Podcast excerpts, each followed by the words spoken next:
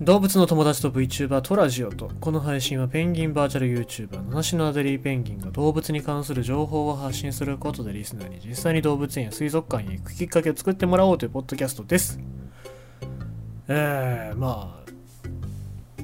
皆さんそうかもしれませんけども寝不足なんですよね。だいたいみんな2時半とかに寝たのかなっていう感じしますけど、えー、まあ予想通り PK 戦にまで持ち込んでましたから、まあ PK になる時点で引き分けなんですけども、まあ本当にあと一歩ギリギリが足りなかった。まあギリギリで勝ってギリギリで負けたっていうそんな感じですよね。えー、まあベスト8っていうのにはいけなかったわけですよ。日本代表サッカーは。えー、まあでもね、なんか本当にいいものを見せてもらいましたし、もともとなんか盛り上がんねえなって言ってた中で、あそこまでやったわけなんでね、本当に良かったなと思いますし、えー、あとまあ悲観しなくていいのは、まあ、今回の選手の中でベテラン中心ではなかったんですよね。平均年齢がかなり低かったんで、えー、そう考えると4年後のカナダ、アメリカのワールドカップ、今度、まあ、お金持ちの国でやるわけですけど、えー、そこで行われるワールドカップには、例えば久保選手なんかは、まあ、25、6歳とかですよね。4年後でも。えー、あとはね、本当に三笘選手とかも28歳とか、それぐらいの中心、一番サッカー選手としては油が乗ってる年齢になりますので、そういう時に、まあ、今回の PK だったりとか、試合運びだったりとかっていうのを反省して、えー、どこまで伸びていけるか、あとはもっと他の若手ですよね、えー、レアル・マドリードに所属してる中居君とかもいますけども、まあ、そういう選手が伸びてきて、で、本当にその時にベスト8になって、まあ、もっとよく言うと優勝ですよね。ベスト8が見えたら優勝っていうところが見えてきますので、えー、ぜひぜひなんかそういう日本人っていうのを目指してほしいなと思いますね。えー、まあ、これが僕が生きてる間に達成できるかどうかっていうのね、えー、気になるところでございますけども、えー、じゃあ今年の優勝はどこになるのかなっていうと、まあ一番本命はブラジルで、で僕は意外とオランダかなと思いますね。で、まあ、オランダは昨日も言ったかな。まあ、戦術オタクのファンハールっていう監督がいるんですけども、まあ、若手中心の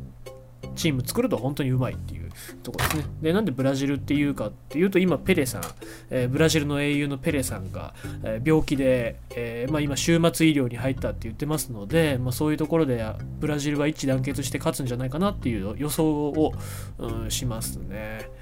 え、ということでございまして、まあ、そんな、そんなサッカーの、サッカーが好きなんでサッカーの話しますけど、うんまあ、まだ続きますから、その辺もね、えー、見ていきたいなと思います。ということでございまして、今日の動物のお話したいと思います。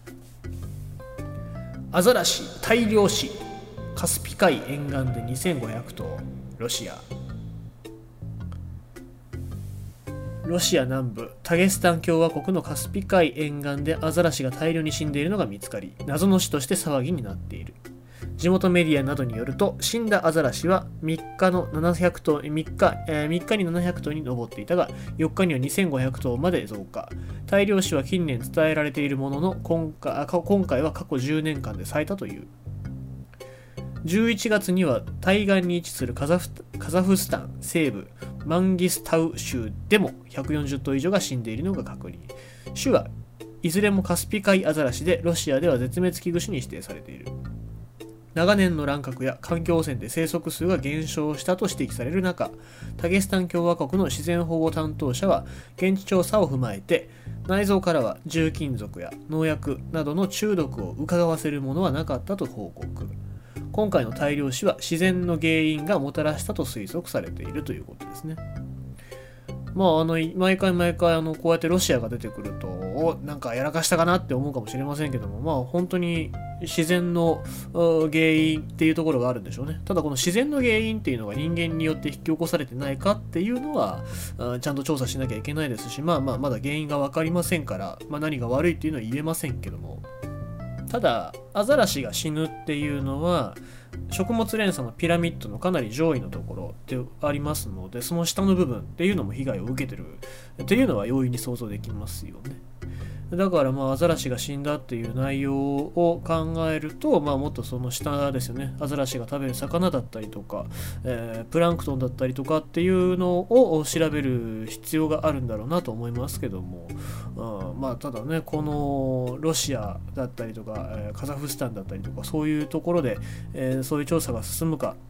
であれば国内の、え、研究機関じゃなくて世界的な研究機関と一緒に協力をしなきゃいけないわけなんですけども今そういう状況じゃないんでですね、うん、まあなんかこのまま指をくわえて待っているしかないのかなっていう、うん、感じはしますね。まあ、残念でございますけども、まあ、でもできることをね、ロシア国内だったりとか、その地域の人たちっていうのがしっかりやって、で戦争が終わってみんなが平和に交流できる時期になったらば、そういうところを共有してほしいなと思います。ということでございまして、今日のニュースは、カスピ海沿岸でアザラシ大量死ということでございました。